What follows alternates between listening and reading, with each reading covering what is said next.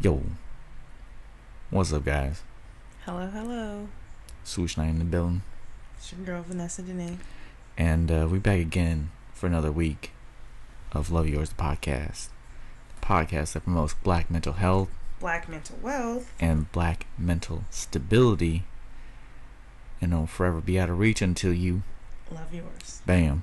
So, uh, to kick the week, kick this episode off, I need to know Nate's opinion on snitching. Now, let me give you some context. Okay. So, your boy is watching 90 Day Fiance, cause that's one of uh, that's one of your niggas' uh, guilty pre- guilty pleasures. Really? Yeah, Okay. I be fucking with it. Cause hey, by all means, if your boy can go out to another country, bring back another woman from another country, niggas be winning. But then they don't work out so well. But uh, I'm looking at you real different right now. hey, Whatever. Anyways, continue. real nigga fantasies. Anyways, so on that episode, if if you have watched it, it's the Jamaican couple where, well, not the Jamaican couple, is the Jamaican man and the white woman. She Mhm. brought him back to uh, it was like Philadelphia or Mechanicsburg, some some shit like that. Don't matter. So, old old boy, uh, well, since he can't doesn't have his visa, doesn't have his working visa or anything, he has to. He's been working or tattooing out of a barber shop. So, one of his clients, you know, took him into the bathroom, and some things went down in there. Mm-hmm. So owner of the barbershop went in, busted it up, talked to him outside, you know, had to shake him up a little bit. And so whatever, they dispersed. A couple days later, you know, Shorty Wait, so the person that he went in the bathroom with was that a girl or a guy? it was a girl. so But they the the shop around. owner yeah, they messed around. Shop owner was like, You're doing this while we're working. Right. Get the fuck out. Yeah. So his wife calls and says, "Hey," calls the barbershop owner like, "Hey, you know, old boy's been I don't know, he's he's just acting different, kind of weird." And I'm noticing like these comments on his Instagram Mm-hmm. that are a little funny and sounds like they know each other outside of, you know, Instagram. So I want to know about it. She went to the barbershop.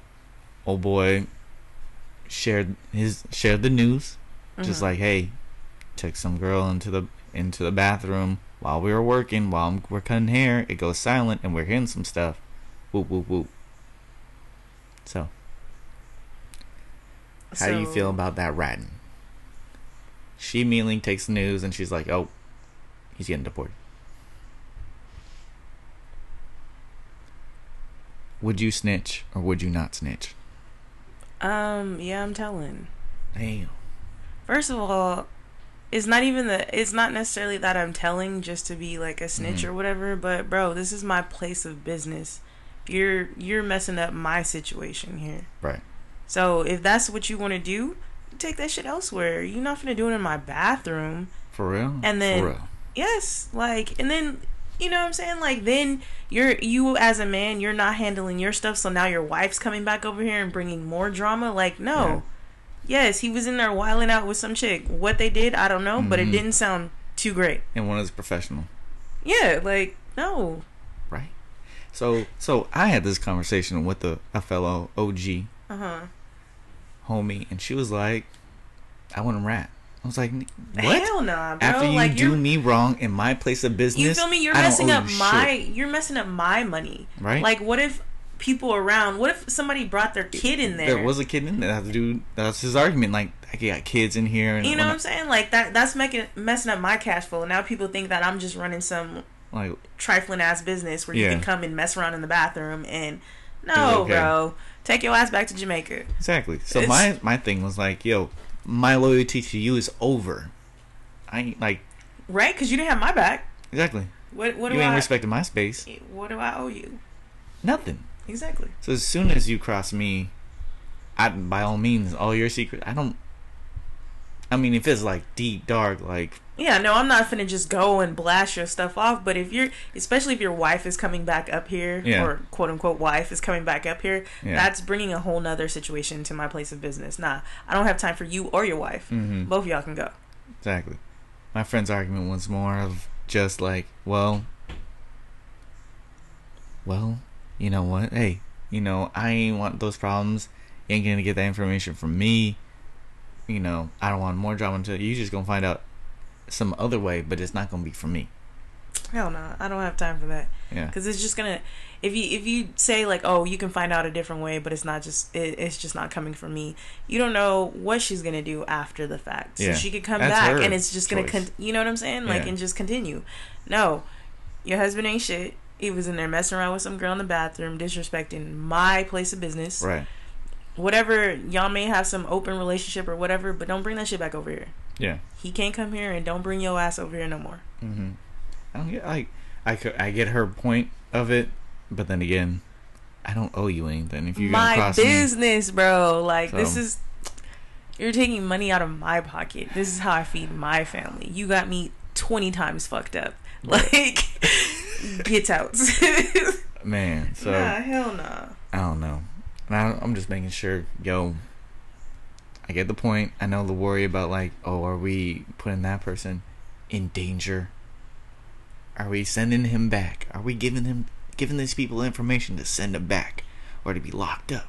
But then at the same time, it's like, yo, you cross me. But and then at the same time, it's like you know what you, shit you had at risk. Yeah, You knew your ass was here illegally. yeah, So don't be acting a damn fool to make, you know, everybody knows hell has no fury like a woman scorned. So why would you do anything to jeopardize that? Yeah. I'm not saying like, oh, ladies, you know, hold shit over your dude's head, but like we be popping off when we mad. So I don't understand. You you know you're there illegally. You know you could be deported or put in jail or whatever the case may be. Mhm. So why risk it because you know people are watching. You know people at all times? all times. At all times. So you risked it for what, like ten minutes in the bathroom? Mm-hmm. obviously you don't care about your life. Why Right. should I? So her second argument was mostly like, well, you know, if it was one of your partners, one of your crew that you that that you've known for all your life, would you do the same? I'm like, yo, I keep that secret. My boy Deej, I known that cat since man, since I can't since I started a So- memory. Since I started a memory. Nigga, I'm blind. I saw nothing. If it's for if if it's for him, I saw nothing. I'm blind. I don't I feel it. Like I feel like so me being that um I've said this before, I have several male friends. I done seen some shit. You know what I'm saying? that Oh. girl come to me and ask me Oh, a question. Um girl, I don't know you.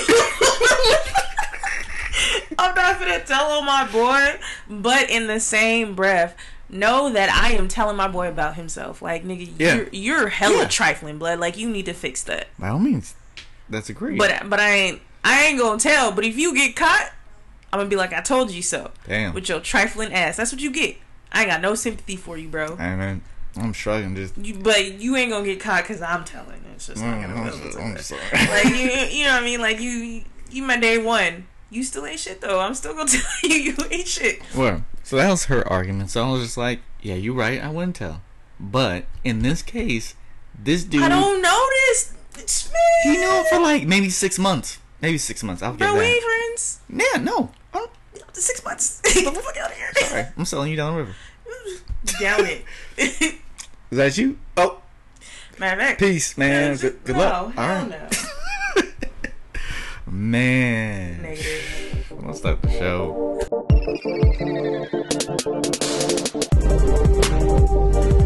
It's your girl Vanessa Dene, And it's your boy, Swoosh Knight. and you're tuning into Love Yours, the podcast. Name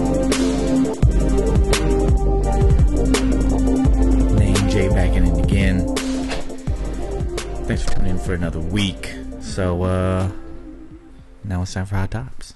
Yep, yep, yep. What's hot in these streets? Um, so it is. It's Sunday that we're recording, Yes, sir. and uh, as you guys know, Mr. Swoosh and I are both very big basketball fans. So of course we're paying attention to um Mm-hmm. the free agency. Which has begun. Let me tell you, the NBA is shaking the table right now, shaking it, and I'm here for it. Mm. Uh, the biggest quote unquote news so far. Is that KD is, you know, he's off the road.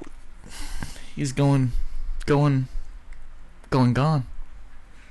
I mean, you know, I'm, I have mixed feelings here. I have mixed feelings. He signed with Brooklyn, even though he said he he wasn't trying to team up with Kyrie. But um, Oh, you took that seriously? I Nah, knew I he was that nigga. lying. I was like, what do you mean? it was real chummy chummy at that All Star game. What do you mean? especially that photo. That photo of them in the in the tunnel, talking to each other. Oh, I yeah, knew. yeah, yeah. I knew something was going down. But yeah, your boy But yeah. KD has uh, signed to uh, what is it, a 100 and Mm, Forty. 141? I think it's 141. yeah, it's not none. It's not as much as the Warriors would have dropped. But um, like I said, mixed feelings because, Lord Jesus, Warriors need that money so they can build a bench. Because Because their bench is trash. trash, basura. If you ever heard, if you gotta speak Spanish out there. So Basura? basura. You You gotta roll the. R. Yeah, I said it like gringo. Like, Yeah. You know, basura. Anyways. Yeah. Anyways, so mixed feelings, but hopefully this means that we can sign Clay, get a bench.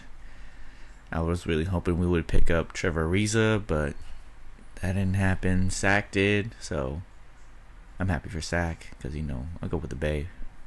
But um, but yeah, Sacramento's in the valley.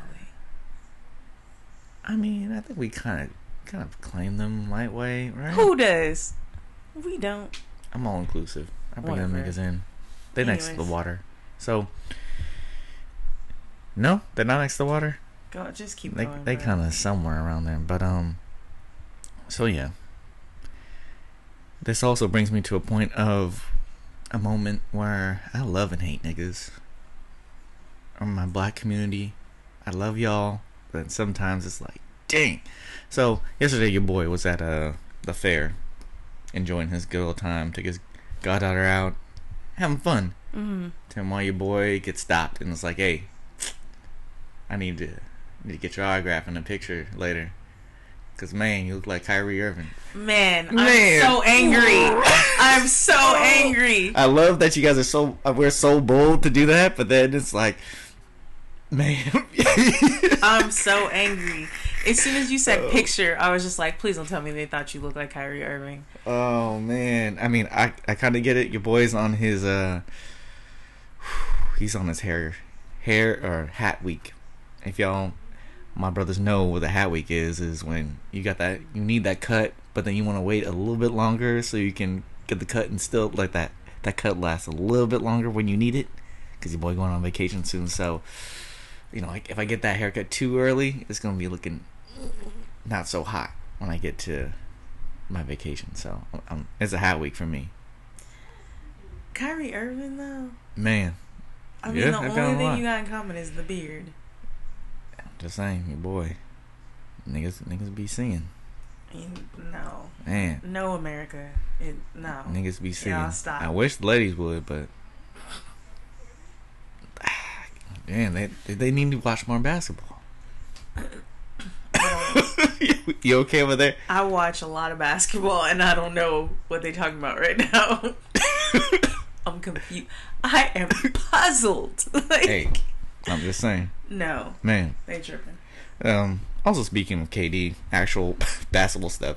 Um, so as you know, on certain teams, they uh the players often have um they get to put in requests for certain players to move up, move down, get on the team, sign them. So we know that's happens with teams, right? You're aware of this? Yeah.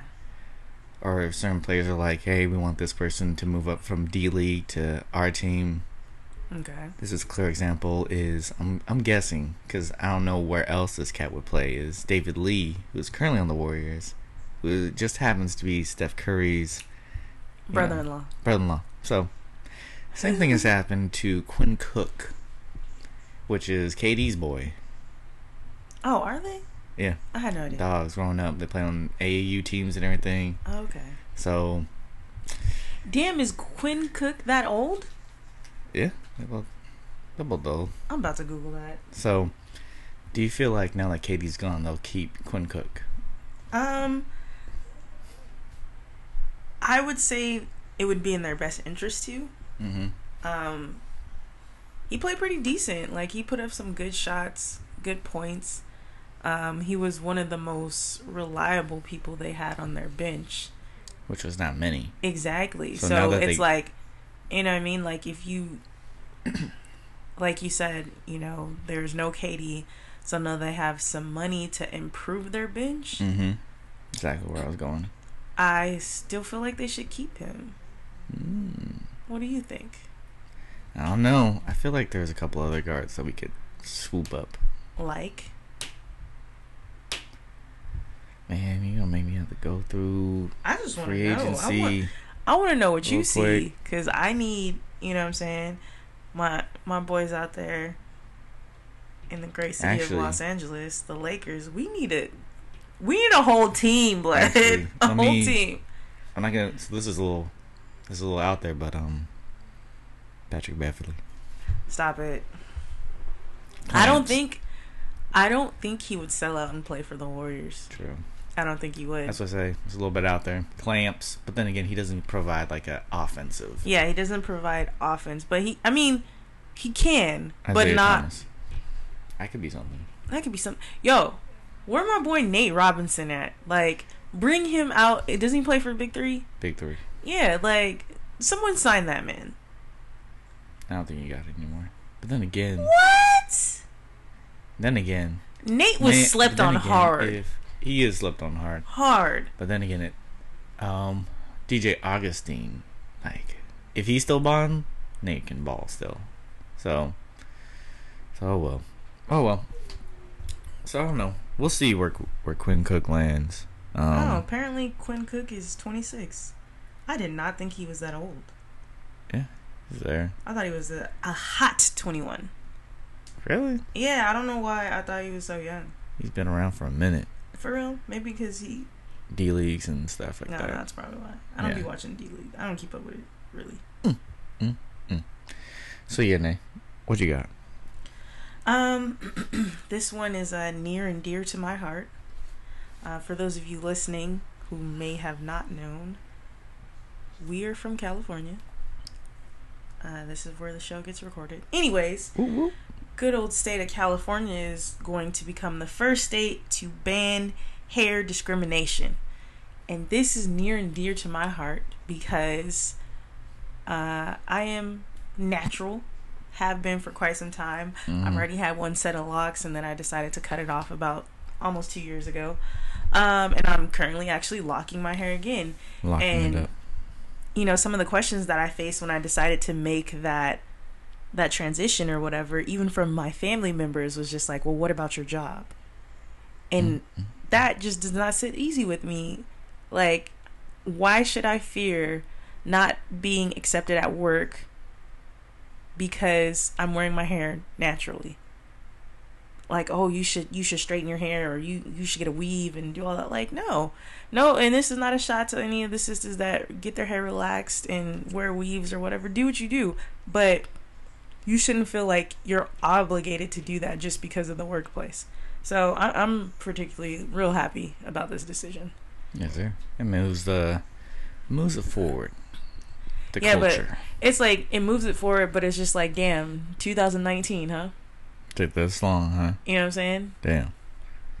You Black right. people been rocking froze for how long? Cool minute. Forever, all our lives. Yeah. that's how our hair grow. But you know, 2019 is when we have the first state banning hair discrimination. I'll take it because it's a win, but it's still just like this country is ridiculous. Better late than never sometimes, but still. Still judging because of the lateness. Yeah, yeah, yeah. But yeah, so What else we got out in these streets? man. So for those if you've been under a rock, we had a presidential debate. Not presidential. Democratic. Democratic debate. with our million and a half Democrats who are running for president. Yeah, so many niggas on stage. well, stage. declared that they're running for president. Yeah. So many people on stage that have split the debates up into two nights. How many candidates is there? It's a lot. It's like, ain't it like sixteen of them? Nigga, I don't know. I don't know. Uh, Google that too. Keep going. Keep going. Um, yeah, I'm not too sure. That's how many. I That's think there's only like a few that I'm like really, Paying attention to. yeah.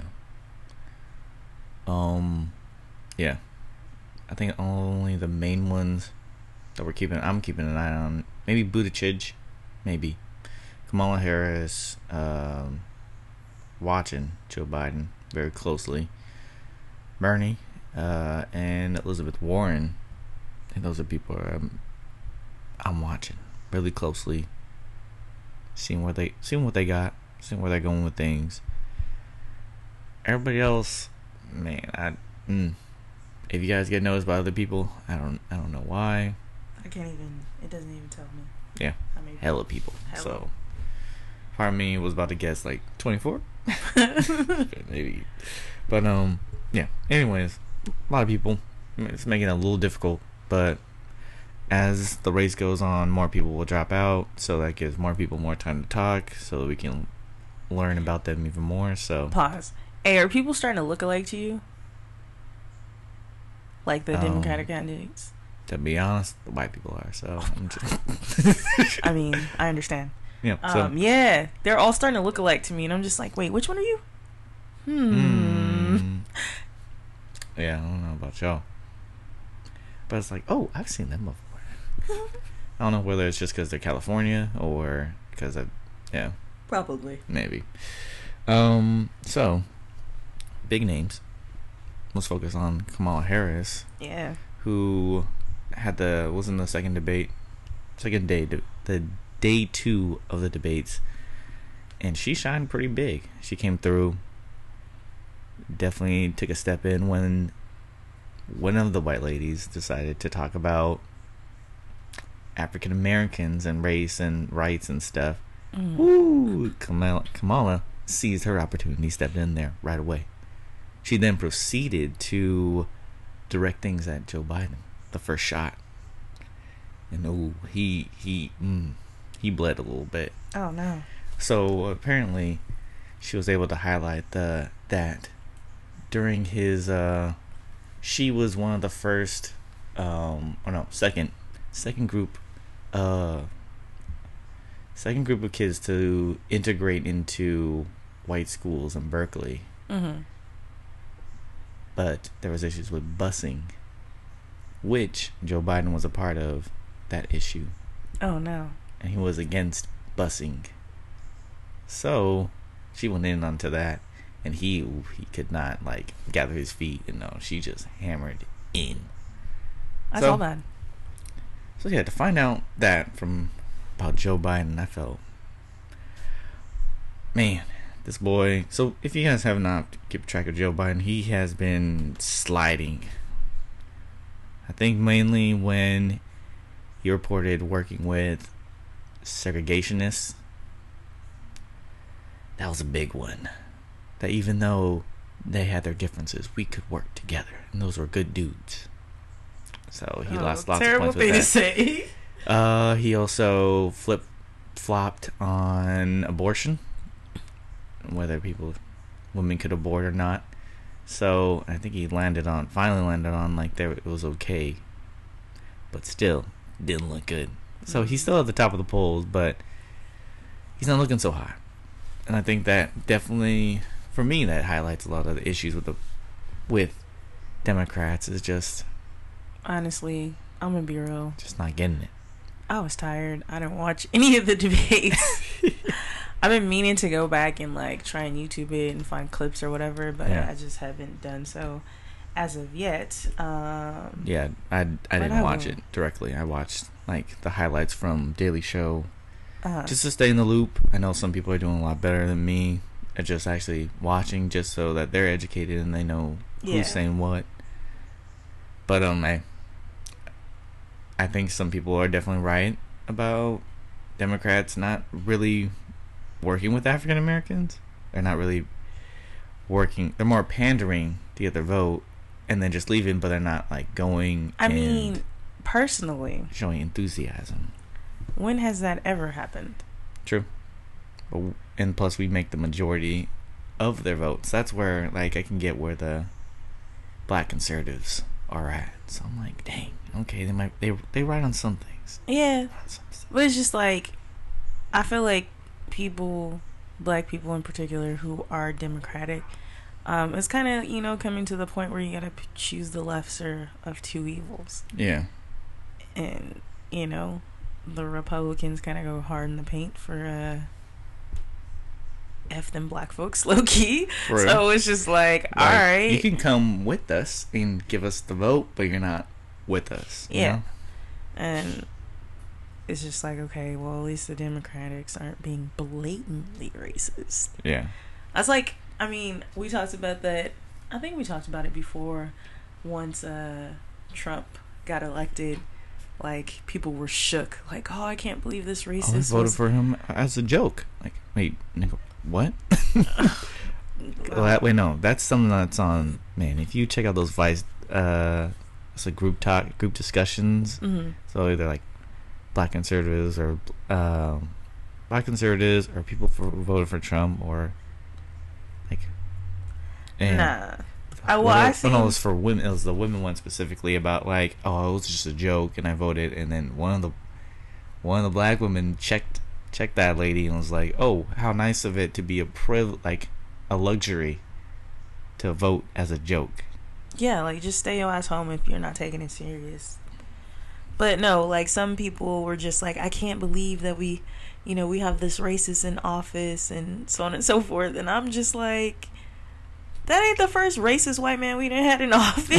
like, I don't know why y'all is just so up in arms. Like, I mean, and y'all want like to talk about Lincoln, like, nah, Lincoln just freed us because he just wanted everybody to be on one side. So Yeah, if it was on the other side, then it's been a plethora of racist ass old white men in the White House. Like, I don't understand. yeah, You know what I'm saying? Like, yeah, Trump is a flaming idiot. but and racist, but like I don't know why everybody's acting surprised. Uh, like he's the first. Yeah, like well, but I feel like it's non-African American people who are like just like, oh my gosh, in 2000, blah blah blah. This is how it- it's just like, Like, where have y'all been? I don't. man, come on now. Do y'all not watch the news and shit like that? Like, this been problems, Been been since been. years, So I yeah. man. Speaking of good old Trump, Yeah. So his, uh, if you guys didn't know, his son decided to good old retweet, Junior. retweet during the debate. Um, somebody saying that Kamala Harris was not black enough to speak about the plight of African Americans. Now, this is this is one of my top things that I hate or makes or feel that it makes it difficult to be black is that people can try and cut down or deny your your blackness. Or they like to talk about Because other you people's don't blackness. re- you don't like meet their standard of black Yeah. Um. Yeah. That's that's something. I'm assuming it was a, a black person that said that. Yeah. Someone I mean, cause I, I. But you know, that's that's coming from years of being oppressed, Yeah. and you know, that's that's one of the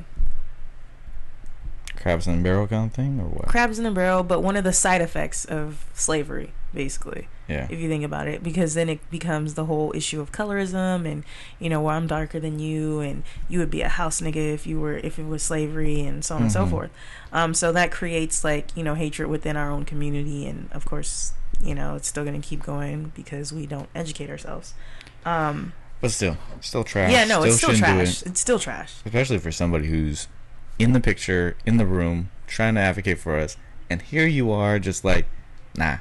like can't. I have y'all ever heard the term like um we're in mixed company Yeah. Uh, so right now, with people of color, you know, trying to run for presidency, what we don't need is us fighting, mm-hmm. especially when it comes to shit like that. i.e., we we are in mixed company. So, you know what I'm saying? Like those are conversations you have within your household. You Yeah. don't go don't go on so- social media, don't start quoting shit and doing Right. all stuff like that. Like that's this what is, this is what could happen. Exactly. exactly what could fucking and this happen. and this is what people want from us. This is what they expect from us, and you're just feeding into that shit.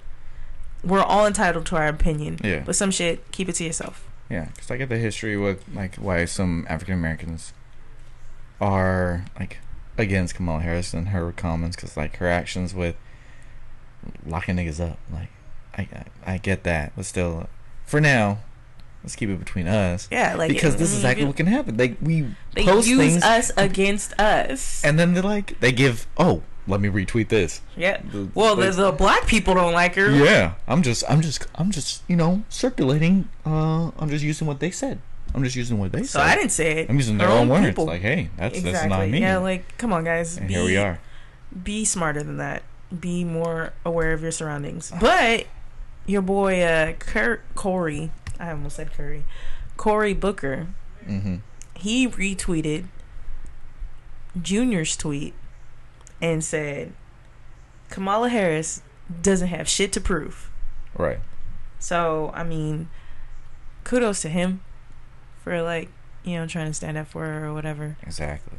But yo, keep the unnecessary shit to yourself. We're Yeah. in mixed company. Like people are watching. There are people who solely just look for shit like that. Yeah. So, So, it's like, look, bro, and then like, hey, here he is. Oh, they're using that word. Here I am. I'm yeah, gonna like, use it too. It's stupid.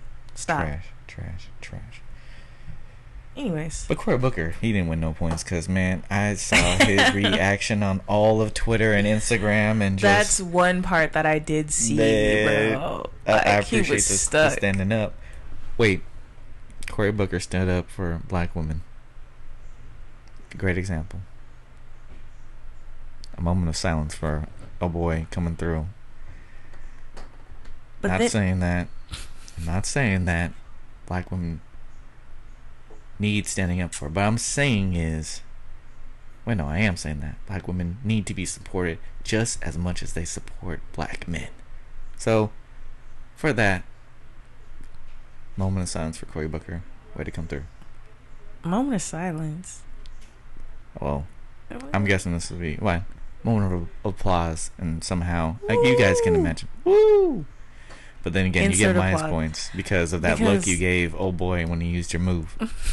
He just he just did me before I got a chance to do me. Damn, trying to show off his Spanish skills like that. like, Too late. did he really just start speaking in Spanish on me right now? Damn. What the fuck am I supposed to do when they call on me? I guess I gotta I gotta go with it. We're just gonna keep it going. We just- But uh, the first dude that spoke Spanish, he didn't answer the question. He just said a response, said something. He pointed out facts, but then never answered the the. oh. Yeah. So hopefully, Cory. That's all he rehearsed was. he was like, "Oh, this kind of fits. Let me throw these facts out in Spanish. Let me show them my Espanol." Ridiculous. But Cory Booker, all right, mixed bag, but okay. So, lastly, um, white guilt. We found another story on that. So, Fate County, Georgia, Fayette. Fayette, Fate, cause like It's Fayette. like Fayetteville, Fayetteville, Fayetteville. Yeah. There's a T though. Fayette, Fayette. mm, Fayette, Yeah. Georgia. A woman took a picture of a man sleeping on a McDonald's at a McDonald's and posted it on Facebook with a negative rant, but it turned out to be a blessing in disguise after the community flooded the man with donations and support. Man, 21 year old Simon Childs is actually a homeless father who is resting in between his shifts at the fast food restaurant. He has then received lots of donations, a GoFundMe account, and community supporting him. So, white guilt for this white woman who decided to take upon herself to shame this man. Mhm. The news caught up with her. Mhm. They reintroduced her to this Simon Childs, and she just like, I'm so glad for everything that's working out for him. I I just didn't know. So, exactly fucking right. You didn't know. Um. Oh. Therefore, you should have minded your damn business. God bless. Mind your motherfucking. mo- Stupid ass. Stupid ass motherfucker. Kevin, I told you to say one, two cuss words, and you said 15. Ah, My mom said to tell you to mind your motherfucker. So God bless. Literally, like I don't. Mm-hmm. her saying sorry and saying how happy she is for him and oh she just didn't know and all of that. I call BS. I call BS, lady. Like Mhm. you are only showing any type of sympathy and um any type of remorse because yo ass is scared that you're gonna lose your job like the rest of these Um, unnecessarily Becky report or- yeah barbecue becky's and Yeah. um permit patties out there. Man, you just scared because you know Twitter the Twitters is busy. Man, busy. Busy. busy. So she's trying to get ahead of it. But guess what? I hope you still get fired because it's it's hella unnecessary. Yeah. if okay yeah you might have been concerned. But if you went up to the counter like you said you did and you told them like hey there's someone over there sleeping and they said oh we know it's he's okay then keep it moving lady Like, oh, it okay, ain't they none know. of your business they know that he's over there obviously they know who he is Yeah. it ain't none of your damn business keep it moving and from the looks of it i i seen the picture Yeah. from the looks of it she's sitting there by herself eating in mcdonald's Chilling. take your ass home You well, who like it? chills in McDonald's like that? She probably there for the free Wi-Fi, so you lured her in too. Exactly. Take your ass on. Mind your damn business, people. Shit. You don't like It don't cost you nothing to mind your business. No, it is free. As I said last week with them Free. deep breaths. Mind the business that pays you. This ain't had nothing to do with your ass. Keep it moving. And here you are. It blew up. Now you up here trying to apologize and Backpedal. you know, nah. Man. Keep that same energy. Backpedaling. Keep that same energy as your little angry ass tweet that you did or or paragraph and all that caption that you posted. Have that same damn energy. Don't don't apologize now. Too late. This guy's got. So I'm glad my boy got the help he needs, but But yeah, shout out to him. You know what I'm saying? Yeah. Sleeping in between his shifts, like shit, it's hard. And People be a father. tired. So Mind your business. mind your business. We wasn't doing nothing to you. Mm-mm-mm. I don't understand people, man. Tragic. Tragic, tragic. So let that be a lesson to y'all. Mind your mother business. So yeah, um, as you know, last week we uh, last week we discussed when they see us documentary on not documentary docu series mm-hmm. on the Central Park Five, exonerated five. exonerated Central Park Five. Oh gosh, you're not supposed to throw the Central Park in there. Just exonerated five. Exonerated Five. Yeah. Yes, sir. Okay. Anyways, yeah. So Mhm. that docu series is on Netflix. If you haven't seen it yet, I don't know what you're doing with your life because, you know, we waited. We waited quite some time before we decided to discuss it because we didn't want to spoil anything for anybody. Exactly, because right now it's been about a month. It's been a minute. You should have watched it, That's maybe even a couple times by now, Exactly. if you can sit through it again. And then I think the reports this week said 23, 230 million have watched it. Mm. 231. So if you ain't part of that number, what's wrong with you? Man, I know you guys got Like, what are you Netflix doing? Passwords and shit. You know what I'm saying? Cause that's what that's what we do. We work smarter, not harder. Exactly. Like if if 200, would you say 230 million? Mm-hmm.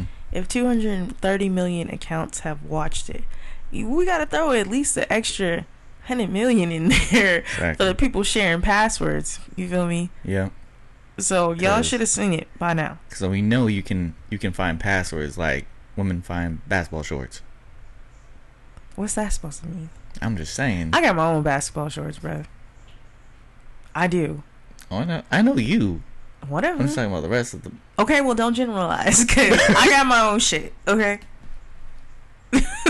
I'm just saying, And fellas, if you see some basketball shorts at your girl's house, honestly, if you want to be real, so so I got my own shorts, right? mm-hmm. But I'm sitting here thinking about my collection, and it has gotten a lot slimmer. Like, so you letting niggas take your basketball shorts? apparently, man, right? What part of the game is that? Shout out to uh, all my ex boyfriends out there who are wearing wearing my basketball shorts Yep. or some of my sweats. You know who you are. Damn. Name them. Full names, governments.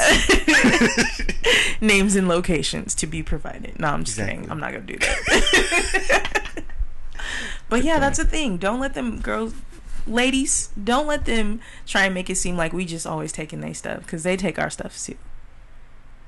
They do. I don't know what part of the game is that, Amen. but If you have a girlfriend who has played sports, then you know. You'd be like, let get a sweatshirt. let me get a hoodie. it has happened. okay. I'm, It has happened. I'm I like, don't I mean, I got a big ass sweatshirt you can wear. It's fine. Happens. True. I believe it. But I know. Oh, I'm gonna wear this out. Let me. I'm gonna give it back. I'm gonna bring it back next week. Next time I see you. Y'all don't bring shit back either. I'm just saying that's a move that we all need to watch. I mean, I'll I'll admit it. I don't be bringing shit back, but you know I'm not gonna bring it back. So don't give me your favorite shit because you already know you're not gonna see it again. So that's your fault. that's your fault that your favorite basketball shorts or your favorite hoodie is gone. Because you knew before you handed it to me you was never gonna see this again. so if you had something of your favorite, don't hand it to me. Problem solved. Problem solved. Um, Give me the throwaway sweats or the throwaway sweatshirt. There you go. stuff that don't fit no more. Yeah, stuff that you know you ain't finna just wear out. Smart.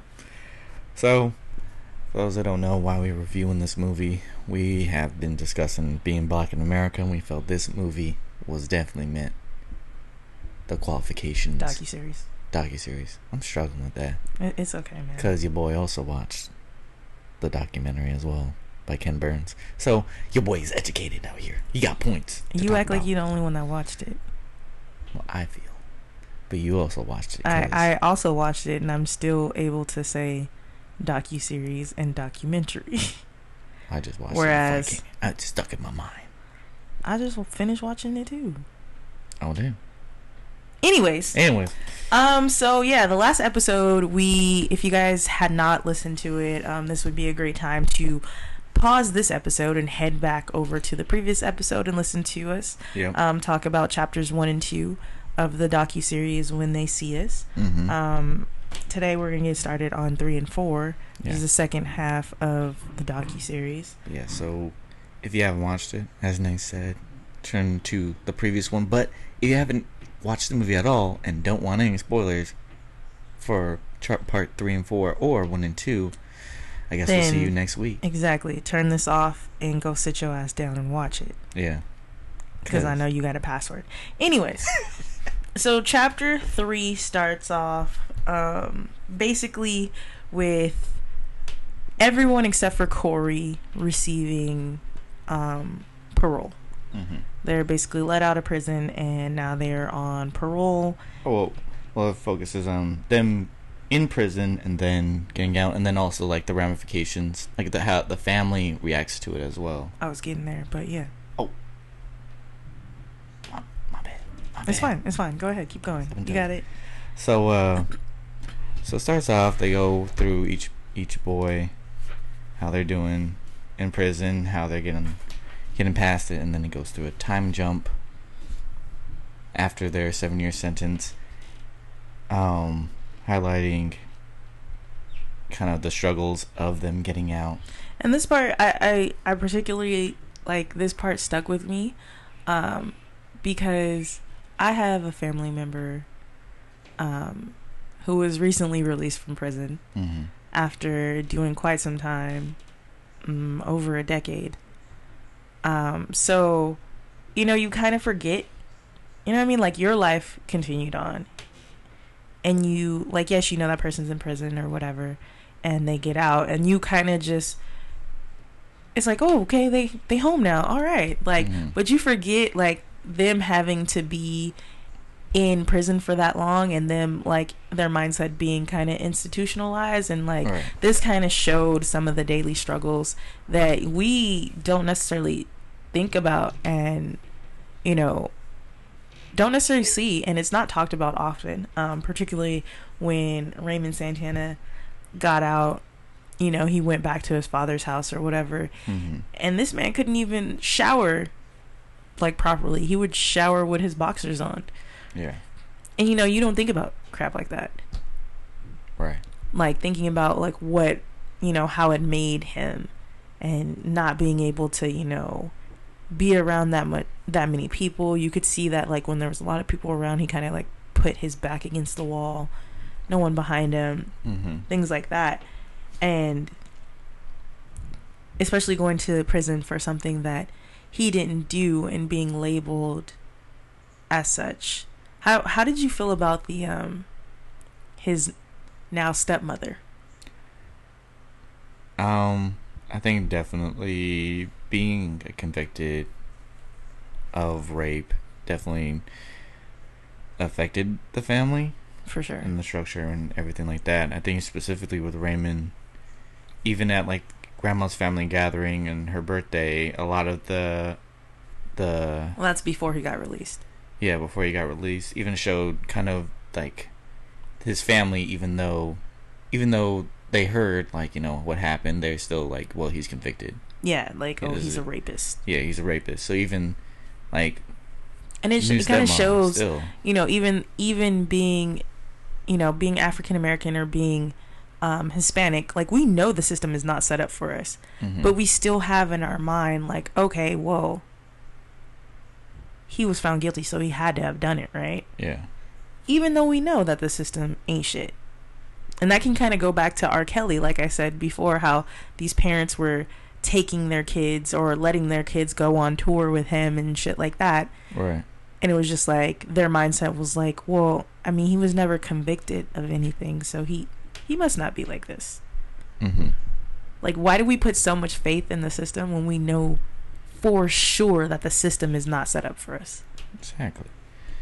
I think it's just the fact that i think it's the, the guess of they did their due diligence they wouldn't they wouldn't convict him they Like, we wanted- if we want- didn't have something we want it to be a- an actual justice system so Mhm. bad that we believe in it which is terrible Right. um as far as this chapter is concerned i personally did not like his stepmom um Yeah. i felt like she wasn't she wasn't shit like she didn't give him too much room like even the room that he did have that was his like was the baby's and I was just like And I feel like- move room to room. the dad made me mad in that chapter as well because I think it's like, yeah, okay, I get that you know your son has been in prison for seven years, and you kind of gotta you gotta uh, continue or whatever. Excuse me, how but things were set up and yeah, like, how his- things like it was like it was clear to see that dad didn't you know say like, oh, you know, when he gets out, he's coming back here, or like none of none of those conversations were had. And I also feel like if he had the conversation of like, you know, that being his son and, you know, eventually he's going to get out and that's still my son, they probably would have never gotten married. right. Because from the from the jump when he was calling his dad, you know, she had an attitude. right. Like, why are you sitting why are you sitting next to the phone all the time? Like you know he calls you at a know specific damn time. well, you know what I'm saying? Like yeah. So it's just like, and I feel like he should have done more, um, especially when she was, you know, calling him a rapist and just doing all types of shit. Like mm-hmm. he should have done more. I think it's a tough position Sorry, to be dying. in. it's a tough position to be in as a dad, and then to like you know your son goes to jail, and then you you're starting a whole life with somebody else, and your life continues to go, and kind of Yeah, of your life continues, but you should. But then also like that son, your son comes back, and then it's like okay, life is progressing, and then we're trying to in, like help this person that was gone for a while come back in, and then get I don't feel like he was really helping him.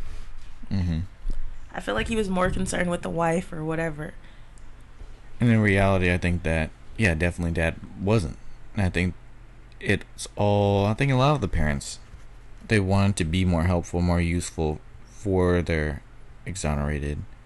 Well, in this chapter four. Um. And then it's hard because that plays into the themes of like hopelessness and guilt because they wanted to do more but they couldn't. I think it was pretty clear that time did go. They had their own lives Yeah. and they not like they could stop everything and then shift it all over to their sons who were just released they had to continue their own lives and try to juggle both Well, that's what I'm saying. Like, I don't feel like I feel like all the other parents kind of they made time to to juggle those parts, whereas dad of Raymond, it, I felt it was like, oh, he went to jail and that was it. The only time he had those connections were when he called or whatever. Mhm. But it doesn't. I don't recall seeing him going to visit any of that Mhm. so I just feel like you know, like the conversations, conversations that he should have been having, not necessarily with his son, but with his now wife, yeah uh, they weren't had and they weren't done properly. right So you know, because that could have been something, you know, what I'm saying like, had he had those conversations ahead of time, then it wouldn't have been like, oh, you know, well, my son is coming home, yada yada yada, Mhm. because clearly she didn't like him. Clearly, like Clearly. we got that from him waiting to for his son to call. But by that time, you already have a child with that person, Mhm. so you weren't doing your due diligence and having this conversation because you clearly would have seen the fact that she felt some type of way Mhm. about that whole situation. You know, like Yeah. I, I, feel- I don't see her ever accepting him, Mhm. knowing that he's in jail for what he's in jail for. yeah so then like as that like family member i think that's a tough decision to make as well is do you after you just had this kid with this person this person doesn't accept your your other son who was locked up like what do you do do you just like all right well i'm just moving on and you're gonna go your own way and Well, that's what I'm saying. That's why I, I Mhm. feel like he should have had that conversation ahead of time before he impregnated her. mm-hmm. You know what I'm saying? Like it that could have been something that could have been resolved right Yeah. then and there and then keep it moving. Um, but I do feel like, you know, the house like Raymond said, they were tearing up the house. She had everybody and their mom at that Yeah. house. So that that should have been another reason for him to step in. You know, you're treating my son like this, but you have all your damn cousins and all of these extra people here.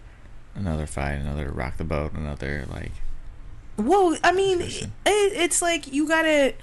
That was his place. She Yeah. moved in there. Like, yes, we're married, but like, and I hate to like, cause I don't believe in the whole gender roles or whatever. But at some point, you gotta be the man of the house and be like, look here, mm-hmm. like. And I feel like he never did that. That's what was irritating me. yeah i mean for everybody everybody's different so decisions that could have been made or we wished from what we saw what would have been that we wished would happen but for all decisions are different so that's I I guess. know, it's a tough tough situation Um, so then. Antron, when Antron comes home, he finds that his dad is living back with his mother. mm-hmm. Although dad, you know, dipped out on them during Yeah. trial. yeah Um, his father is extremely sick, extremely ill. yeah Um, how do you feel about their relationship? Do you feel like Antron had a Um, it's just um a bit.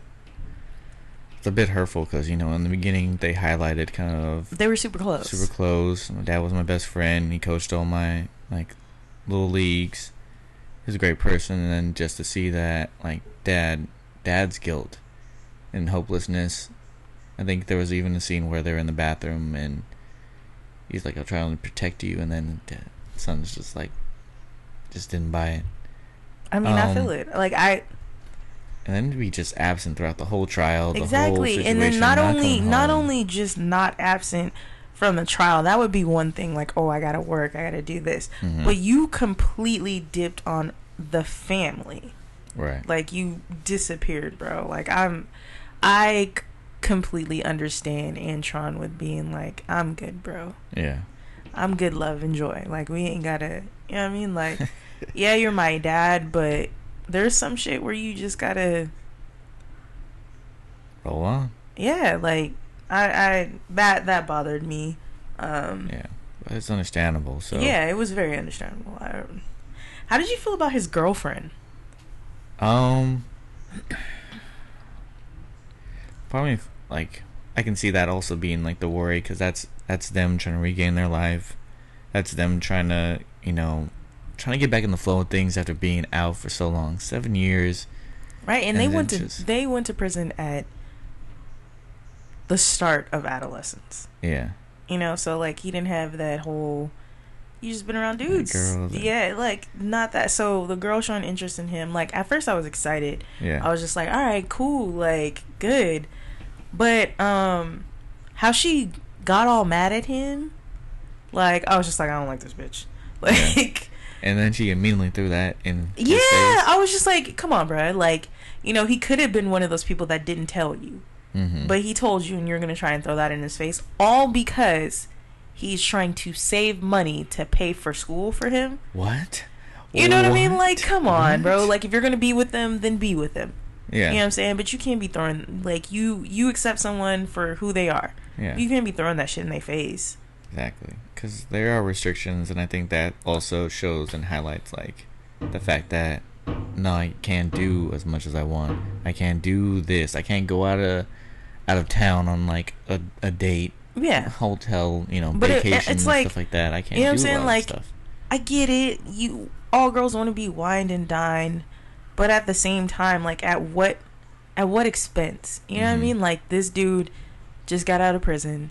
He has to help take care of the household. Mm-hmm. His mom has been doing it by herself. Not only that, his dying father is back there.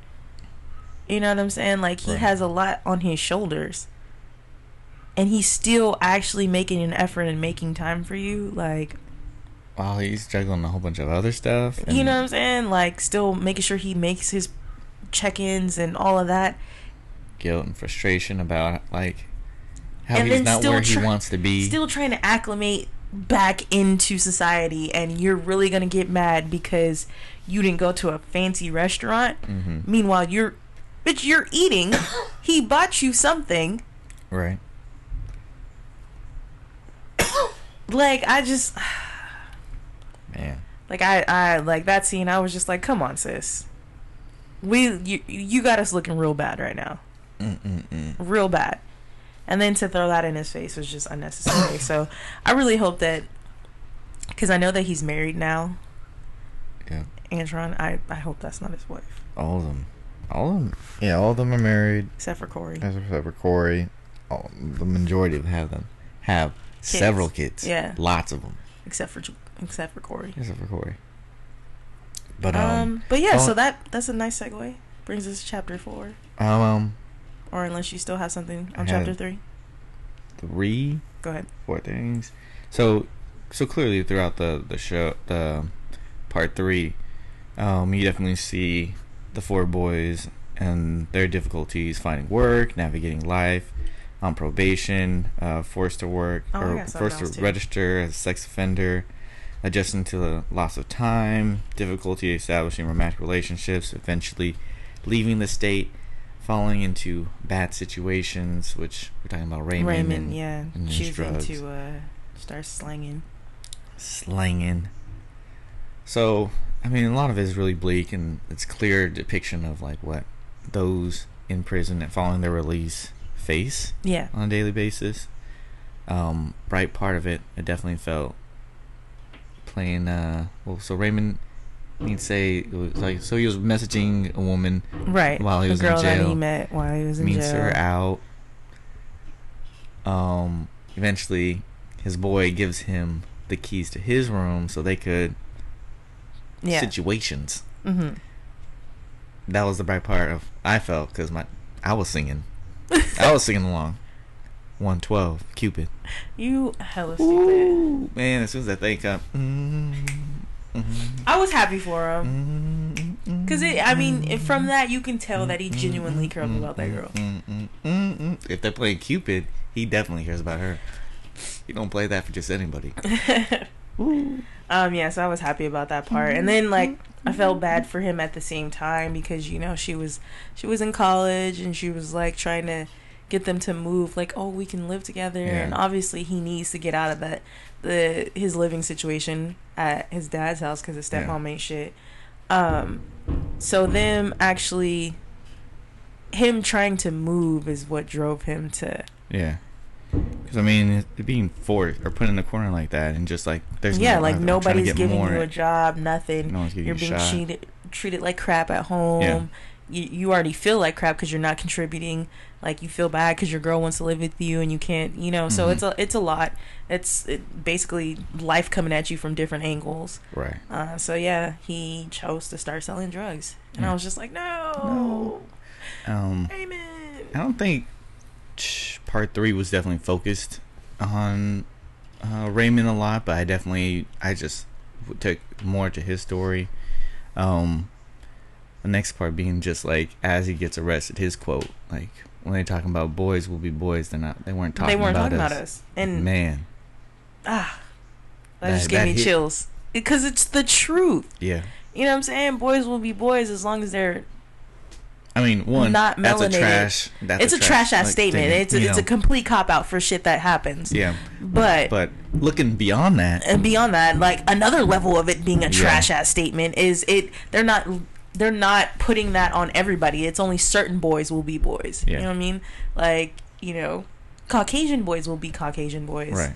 The rest of them are grown men Of course. at twelve. because there's been studies definitely showing that like a lot of people perceive African American children as much older than, than they are. Than what they really are, and it's crazy to me. that are that African American men and I believe women as well have to or perceive that they have to grow up faster than everybody else. Yeah, and it's because of the situations that we're put in. Mm-hmm. And it's not even like it's not even that we're putting ourselves in these situations. It's just how society perceives us hmm and the shit that we just have to deal with because of the way this country is set up. Right. Right. But yeah, no, that hit me. And Mhm. also, I was pissed when his stepmom was like, "I'm gonna tell, I'm about to tell your PO that you selling drugs." Mm. Yada yada yada. And you know damn well, I know she was probably, he was probably handing her money, mm-hmm. and she was fine with it. Yep. And now that he's leaving, like I was just like, oh my gosh, she ain't shit. I was like, bro, like tell your girlfriend to tell her to run her freight, like for real. face. Like Real if if my dude stepmom was treating him like that, I'm like, babe, I'm expendable. I can fight her for you. You want me to fight her? I'll fight her. like Yo. I am expendable. Your daddy ain't gotta like me. Oh, We still good, right? Cool. Put put, put your hands up, stepmom. Put put them up. oh, man. Especially she called her a hoe oh yeah. when she busted in on them. Like she just she was just so girl. trifling, so trifling. I can't with her. I can't. But yeah, Oh man, what was your other? Is that your other point that you want to make? yeah. I was just talking about um, him. Um, they do show in chapter three. They do show um, Yusef and Kevin also getting out or whatever. Um, they don't highlight them so much. One scene in particular that I did like is you know Kevin has to report to this new like I guess check in for his parole Yeah. or whatever, and so they still try to do it again of getting them to admit guilt. Yeah. And Yusef stepped in like, if we did all that time and did not say that we did that, we're not gonna start doing it now. Yeah. Like, it is what it is. And like that part was just like, it just showed you how strong they were. Yeah. Because I don't know how long I could have dealt with being in prison, And then just knowing that all I had to do was admit guilt and they was gonna let me out Yeah. on parole. Whew, like I'm strong, but I don't. I I say it all the time. I can't go to jail. exactly. Um, I am not built for jail. Not built for it at all. I mean, No. don't don't get me wrong. when I'm saying I'm not built for jail, it's just because because I know that if I were ever to go to jail, like I have a short fuse. So if I go to jail on some shit that I didn't do, I'm gonna catch cases in there, like, and then I'm gonna be in jail for real, for real. Like, So I'm just like, I know I can't go to jail. Let them have been like, oh, Vanessa, just say you did it and we will let you go home. I did that shit. Can I go? Can I call my mama? Please. Mm-mm. Let me go. So, I mean, that that is to show how strong they were because Mm-hmm. for that long in prison, Oh being jumped and different shit like that, like, man. man. nah. Man, yeah. Anyways, that's also a good segue segue to chapter four. yeah.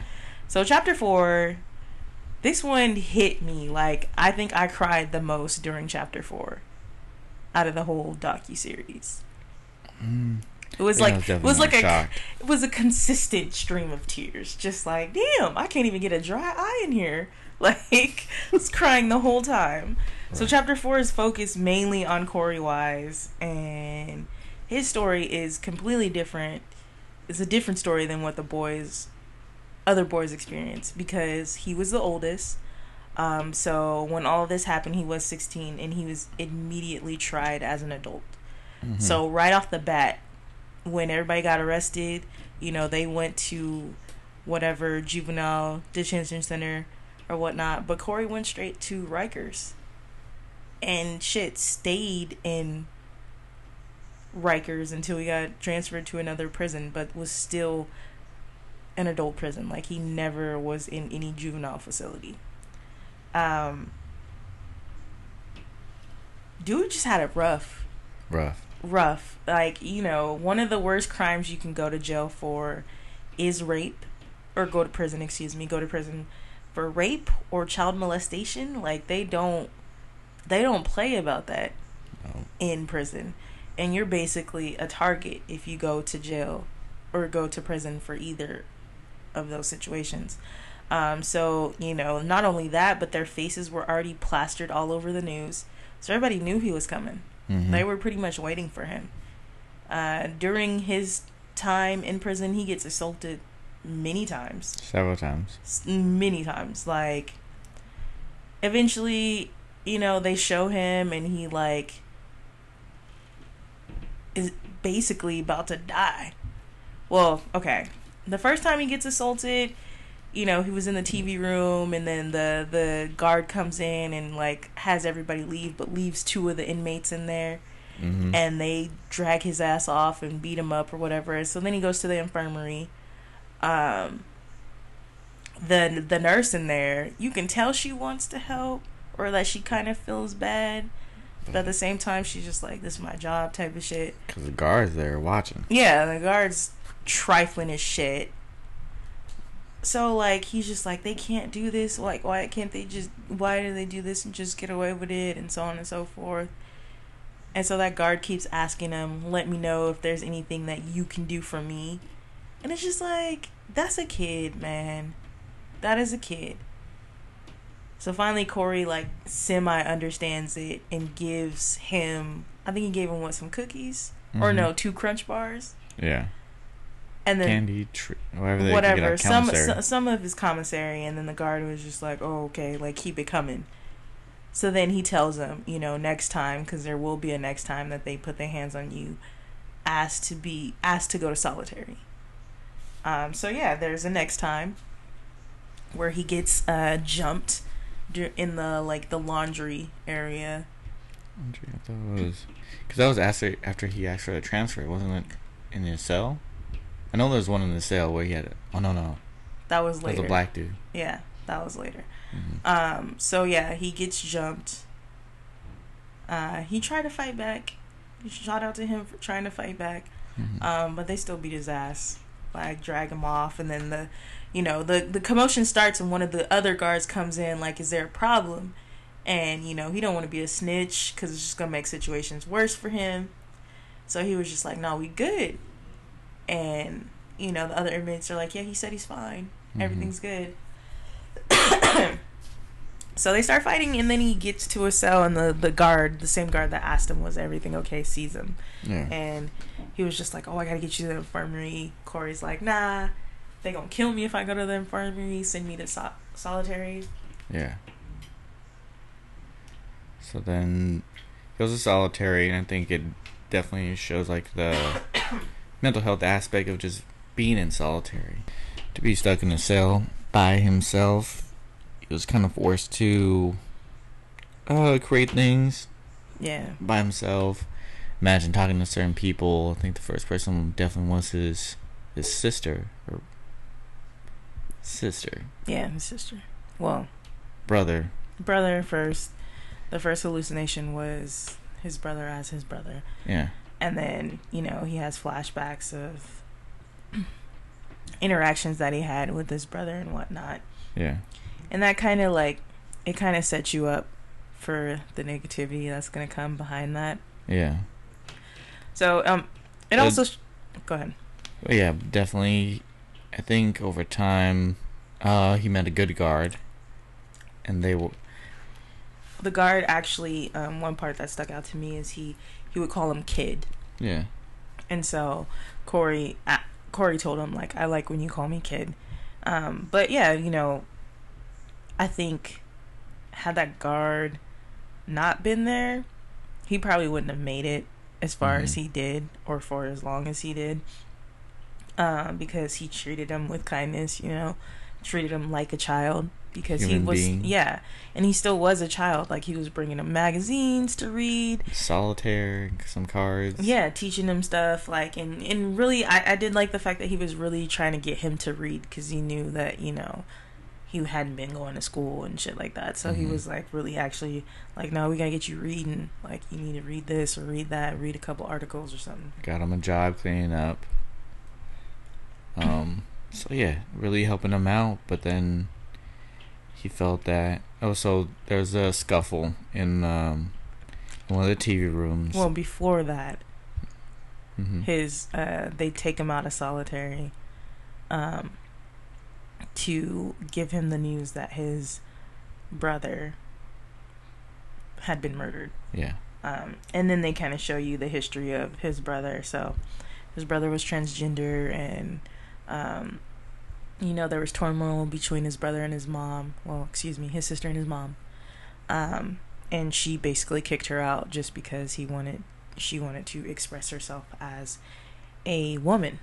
Mhm. Um, so then it get you you find some more history on the family, and you find out that you know mom is dealing drugs out of the apartment, and you know yeah she's a single parent, but she's still doing some trifling stuff. Mhm. She's wasn't saying the nicest things in the world to um, the sibling, and yeah, so ultimately his his sister was murdered. It doesn't say if they ever found out who murdered her or whatever. So when they tell him, he's just like, "Did you call my mom to make sure she's okay?" And they're like, "Oh, we're here to make sure, you know, our concern is you to make sure you're okay." That's what the priest says to him. Mhm. And so that that scene was pretty emotional because he gets extremely upset. Like, don't nobody give a fuck about me. Like, I've been here how long? I didn't do this, Mhm. and you talking about you you care about me? Don't nobody give two shits. Right. Um, yeah. So that was really emotional. The guard, you know, gave him a hug or whatever to calm him down. But Nice little Goodwill Hunting moment. Like, no, no, you can't. You. yeah, it was it was a lot. So eventually, after that, the guard really, really, you know, takes him under his wing per Mhm. se. But yeah, so then he gets him a job. Then Then, in the TV room, young man by the name of Matthias Reyes. Mateus, Matthias? Matthias? Mateus. Mateus. Right. Mateus Reyes.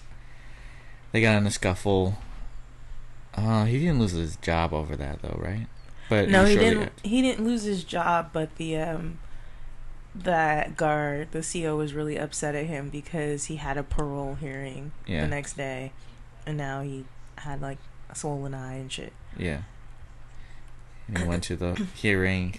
They wanted him again to. Yeah, they wanted him to Admit? admit his guilt, and he was like, I didn't do it, so. "Nah."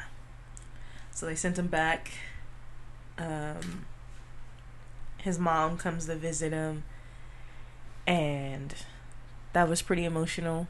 Yeah. Um, because he was just like, you know, I was hoping I could see you before now, and she was just like, well, it's hard to get out here. Like, then he asked her, you know, could could you put money on my books, just any just any little bit of whatever, and she was just like, I ain't got it, and she getting emotional and whatnot. So Mhm. he then he put in for a transfer Right. because he thought it would he would get transferred somewhere closer so his mom can come see him more. Yeah. Further away. Mm-hmm. Much further away. Hella further. So that's when things kind of turn for worse again. yeah, because a- he goes to to Attica, I believe. Yeah. Yeah, so there, like I said before, the crimes of uh, rape and molestation aren't taken lightly. Um, so in this prison, you know, even the guards were extremely upset about the conviction or whatever. Mhm. So on his way there, I mean, or they found out that he was coming there, one of the guards set him up.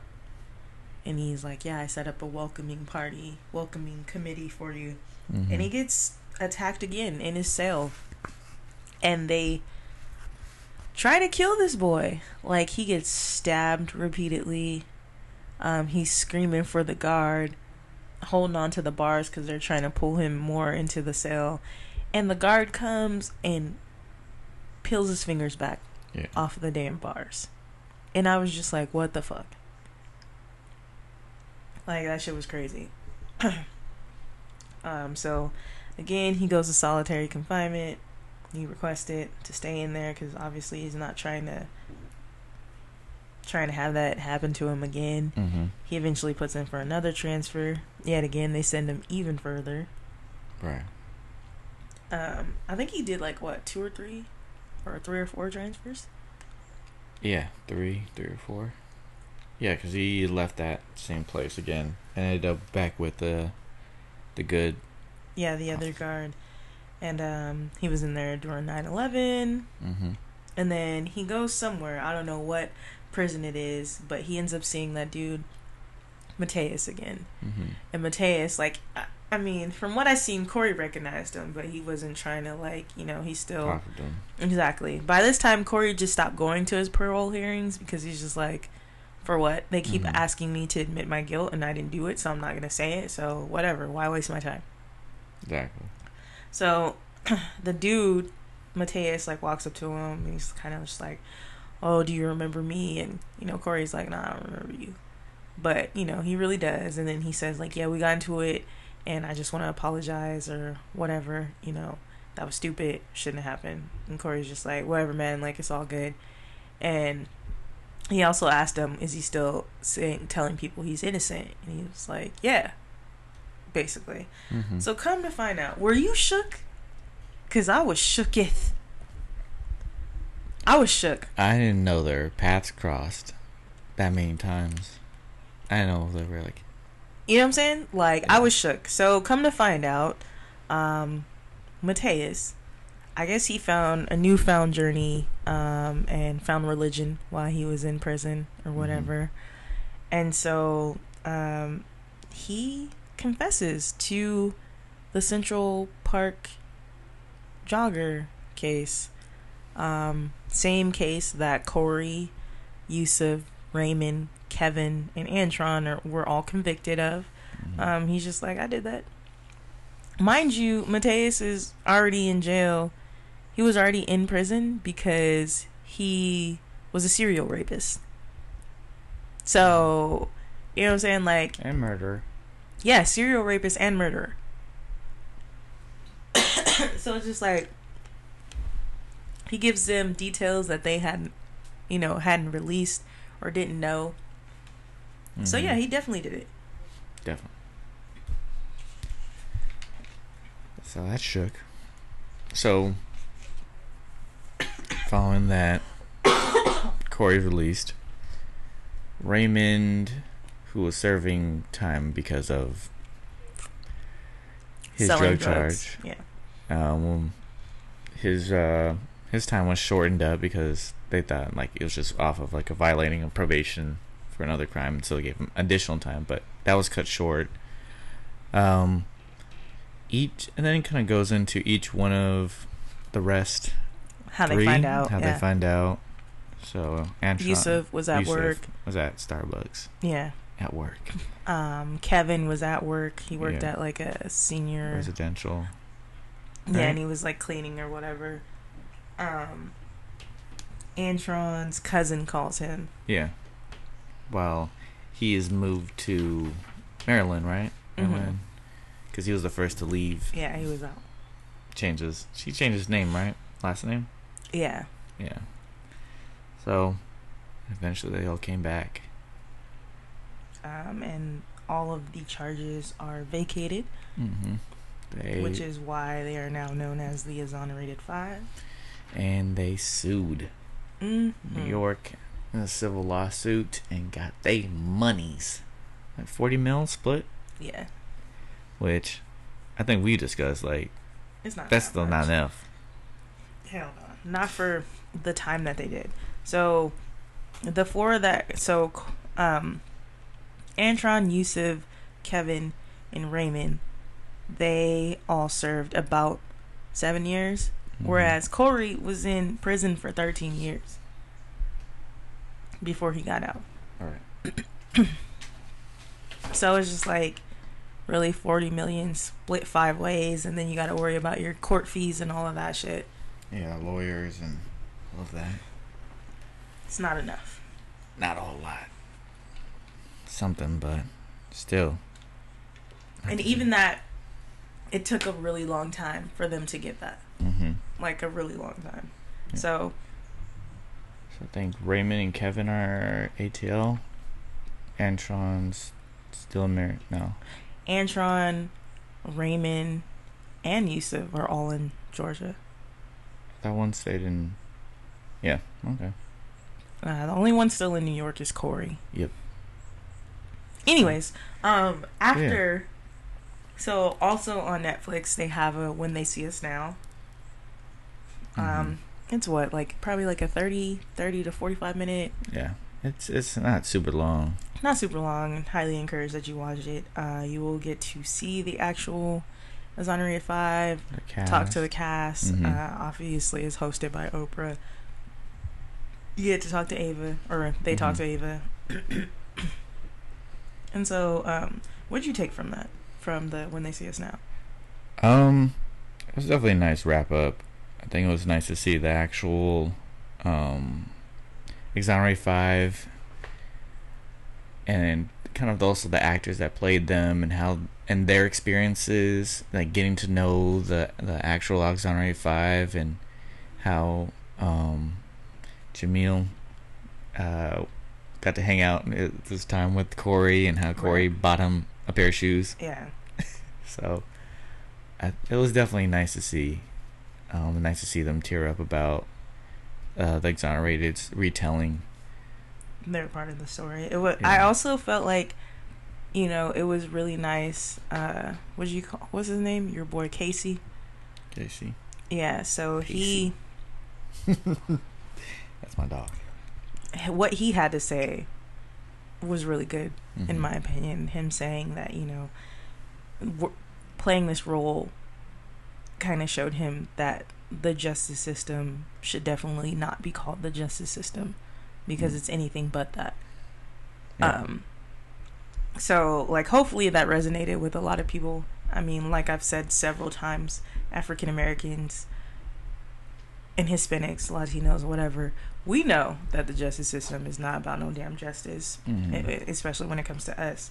But you know what I'm saying everybody else doesn't really know that. So for him to say it, it like was just like okay, like hopefully this gets some wheels turning for Right. something. Um, you know, um, Ava said that she felt like it was important to tell the side, tell the story from the views of the five boys, which I think she did a fairly good job. Yeah, definitely. Um, and I think I said it on the last episode, but one thing that she said is the system is not broken. It was built this way. It was meant for it was meant to hold us back, oppress and harm us. Mm-hmm. And I mean, it's true. like yes, like sure. we know that all too well. Like we are taught that from a young age. So yeah, like I, I just hope that a lot of people get to see it now. Yeah.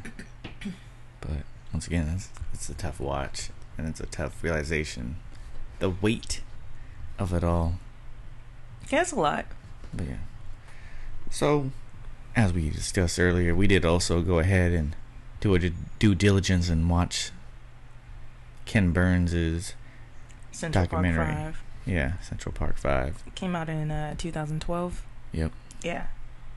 Um. So, re- looking back at it, do you feel like that documentary was, and this new docu series was accurate? What how you feel about it, or what? And then your personal reflection on the docu series. So I feel like it is a good idea to watch this one as well. Um, because the docu series, you know, it's made to be a series, and some of the stuff, like they couldn't dive so deep into certain things. Mm-hmm. For instance, the media coverage of the whole situation and how these kids were portrayed to the media. Um, I think the documentary of the Central Park Five did a really good job of showing what was going on. Mm-hmm. I do like one thing that I found out from watching the documentary that I didn't know from when they see us. Maybe I just was not paying attention or missed it for whatever reason, but Linda Fairstein as well as Elizabeth Lederer, I don't know how to pronounce her name. Like the the lawyer that was in the courtroom. Mm-hmm. That was Federer or something like that. Whatever. Yeah. Elizabeth and Linda. Mm-hmm. both of them are not detectives. I mean, I didn't think Elizabeth was, but I definitely thought that Linda Fairstein was. Mm-hmm. And no, this heifer is a whole prosecuting lawyer. Like she does not she's not a detective, she's not a police officer, nothing. I felt like it was just it was so odd that they were so involved, well, particularly Linda was so involved in the investigation Mm-hmm. when you're the prosecutor. Normally, you know, and I, I I've learned this from years of uh, watching Law and Order and uh, Criminal Minds Yeah. and other shows as such, or even First Forty Eight. But the prosecutor doesn't get involved until after the investigation has been done and For after reason. you know exactly. So this, you know, like them boys were set up from from the jump. Like they had no no fucking hope. Yeah. So I was just like, what the fuck? Like she's not even a detective. She's a whole ass lawyer. I don't understand why she was so involved in the investigation and all of that shit. Because they needed it. So yeah, that that that part like pissed me off more. Exactly. Um, watching the Ken Burns docu- documentary, I think there are a lot of additional details in there. Um, I mean, regarding the questioning investigation, just like interviewing the kids, 14 to 30 hours Yeah. of questioning. hmm And you expect a 14 year old, a few 15 year olds, and a 16 year old to For 14, 30 hours, talking about the same thing. no bathroom break, no food, no nothing to drink, nothing. And and you don't think, like, mm, Shit, I work with kids. I work with kids in this age group. I can't even have a conversation with them for five minutes about something, Mhm. especially if they didn't do it. Let alone 14 to 30 hours. No. I mean, if they did it, I got a couple kids. I just need to spend two hours with them, and I, they, cut- they exactly. If they did it, bro, five minutes. Look me in the eyes. Tell me you didn't. Like full tears. So like 14, 14 and 30 hours, and they're consistently saying, no, I did not do that. Yeah, Nigga, They didn't do it. yeah, they did. Mm. So, listen, that's that's that's something. Um, I think within watching the movie, there are also a couple of scenes where that didn't not necessarily happen. A couple of quotes that didn't necessarily weren't given. Um, for instance, one of the well, scenes in, in of the- comparing the two. in comparing the two, yeah.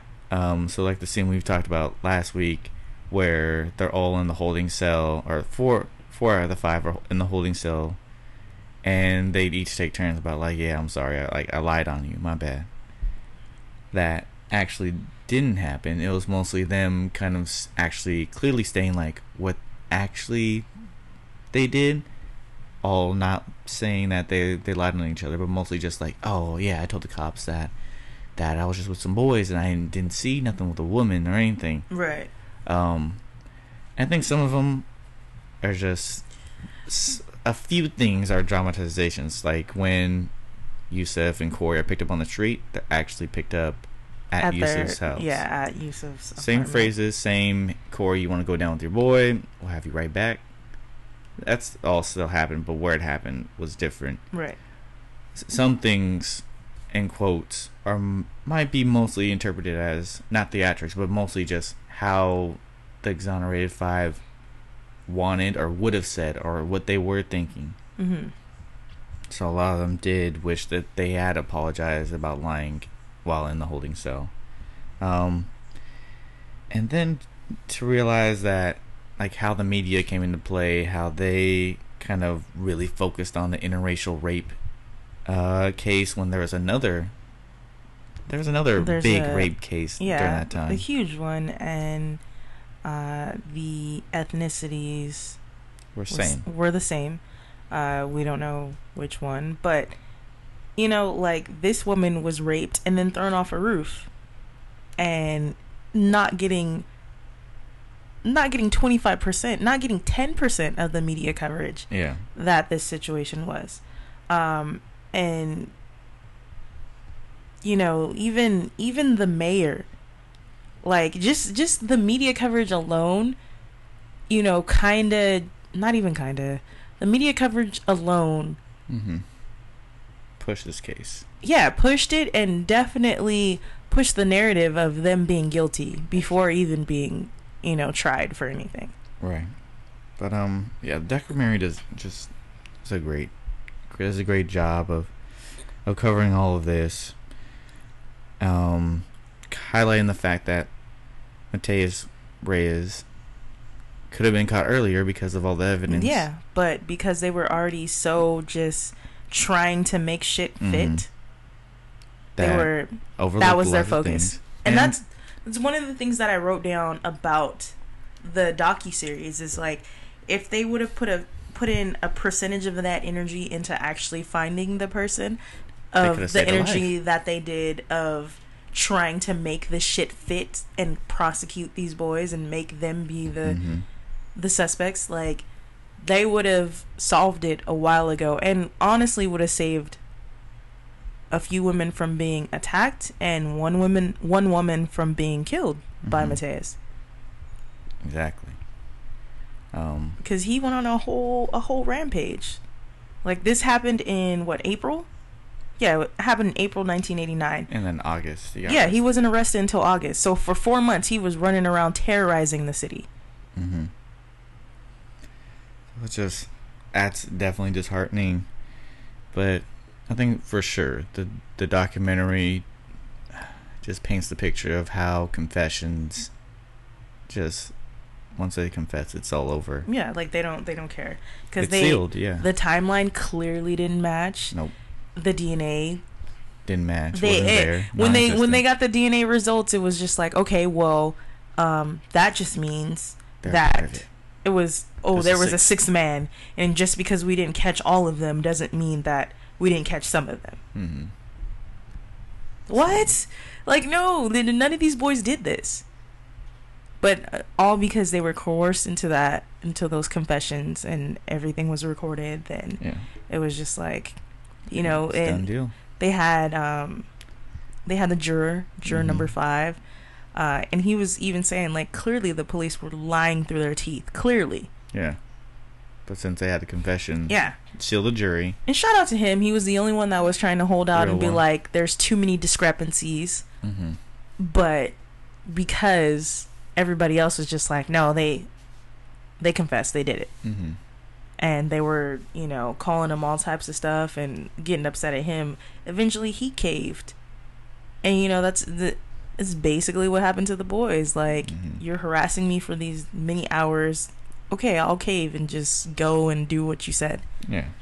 I mean, the confession affected, so affected the juror, jurors, affected the media. The media ran with that. Affected other African Americans because once they said, once they heard that there was a confession, Yeah. African American And African American goes community. back to the whole just- idea that we think that the justice, like we know the justice system is fucked up, but then at the same time we still have faith in it. That Mhm. shit's stupid, but whatever. exactly sealed families' fates, their ideas that hey they were they confessed, so like hey it must have happened, and just all around. So I think we, the doc, doc- the documentary hits all those points and just I think the fact that it goes back and highlights the that within those investigations or the questioning, they could have asked for a lawyer at any point in time. Yeah, but you know The setting, lack- how they how yeah. they set things up. the lack of education and and when I'm saying education, I'm I'm not meaning you like know oh we needed a degree, yeah, awareness. but the lack Yeah. of knowing what your rights are. Yeah. So yeah. And that's definitely where we need to go to more, moving forward. Um, So, how did you feel about the media coverage of this? Like along the lines of uh, good old 45 and you know some of the headlines and stuff like that. um, so hit the the three. So media first, Trump, and get second, Linda. Oh, Linda. Um, media coverage, um, definitely makes makes the case. Um, I think all of them at the end, they're kind of just like, oh, we messed up. My but bad. they even and then that was it. said they even said that uh, the media coverage for once they were exonerated Mhm. was still really bad. Like they were still just like, "Oh, don't be so quick to to let them free and all of this other Mhm. shit." And it's just like, "Yo, take this L. You guys fucked up these kids' lives." Yeah, they didn't do their job. They just once they heard it, they just ran with it, and then Exactly. oh, we didn't check to see if this is actually factual. Right? Oh, And, and the same thing with okay, stupid ass Trump. no, he's just trash. He's he a actually didn't say fucking my idiot. bad. He just kind of like he goes down the, with the ship. Like Whatever. I'll never wrong. talk. I know what happened, Yeah, like and so did Linda. Linda still believes that there was a sixth, or that they all worked with worked together, yeah. even though despite the facts and the confession. and it's just like uh, i you know some of the words just the terminology that was used when describing these kids you got wolf pack um mutant teens um what else did they call them sociopaths sociopaths like they were definitely portraying them as grown men as opposed to any anything any- else. anything else. boys, and then kids. like when the guy started the one dude in the doc in the documentary was saying that this is you know this is very similar to Emmett Till and he's Oh, like yeah. had this been 1901 they would've been- or I think it was Little Warren. I think so but saying it had Mhm. it been 1901 being that that was a white woman and these were black black and Hispanic boys they would have been lynched possibly castrated burned. Yeah, like and that would have just been the end of it. Yeah, And I mean, you know, it was the, the and then that Caucasian lady, she was like, it's 1989, so they can't do that. But they still use some of the same terminology when talking about the case that would be found in stuff back then. So it was just like the whole thing was it was it was horrible. yeah. Uh, so wherever we know where, not my president ended up. 45. We don't acknowledge Um, I don't give that nigga a number. Um. True. we know where he ended up. Linda The Fairstein, orange sickle. orange sickle. Um, she definitely tried to have a, a good hand in the the docu series and trying to limit Ava on what could be could be put in, Mhm. but damage is done. Ava said bye Felicia and disregarded her. So following the following it, Linda Fairstein, a lot of her books, because she had a big book career after yeah, this. she, a career made off of this. her career off of that. So, taking off a lot of publishing. A lot of people distance away from her, but she Mhm. still to this day believes that they did it. And it's just like, lady, I don't like. So when they were recovering, like, oh, that's where she was drug off into the into the woods or into the the bushes and whatnot. Mm-hmm. They said it was an 18 inch wide trail left. And like the dude said, so you mean to tell me that five teenage boys who are out doing all of this mayhem had the concentration to drag a person into Mm-hmm. the bushes and everybody just follow that path? Right? Because that's clearly a one person, Yeah. like, One, two people. Went yeah, in, two people went in. one out. But like, you know, you're not gonna go down the same you know what I mean? Like there would have been several different trails or footprints or like and no, there was none of that shit. Nope. So I just in short, I would just like to say that the justice system ain't shit. Ain't never been shit. Hopefully will one day be shit. But as of right now, I don't mm-mm. This is like a prime example of why I'm so scared to have children. Shit like this. And all I gotta say is, man, fuck, Linda. man, fuck Linda. Man, listen, Linda. Li- listen, Lis- Linda, Lin- Linda, Linda, Linda, Linda. Fuck you, right? like, Man, the other thing I gotta end this on is either they don't know, don't show, or don't care about what's happening in the black community out here. yeah. Pretty much. I'll take the latter of the two. They don't care. Mm. Mm mm mm. So yeah, thanks for coming on this journey with us. If you guys have any more information that we didn't talk about, hit us up. You know, we like to educate ourselves. Yes, sir.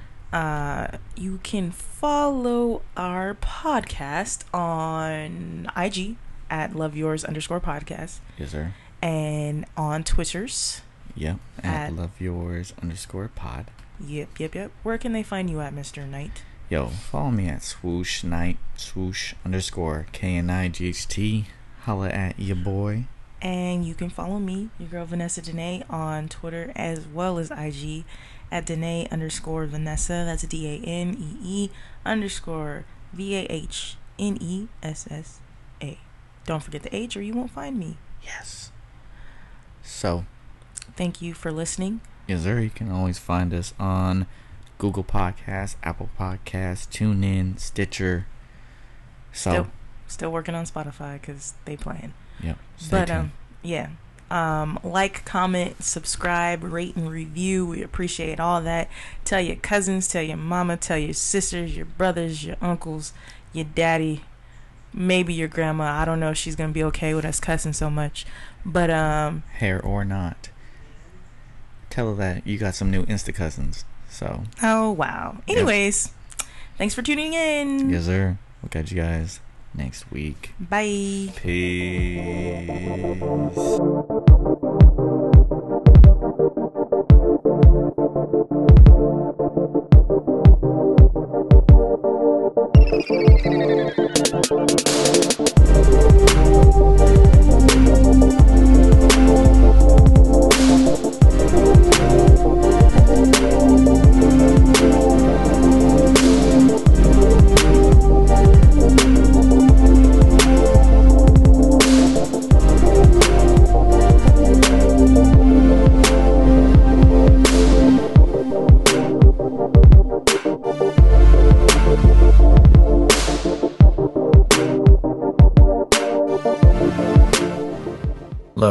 The podcast. The.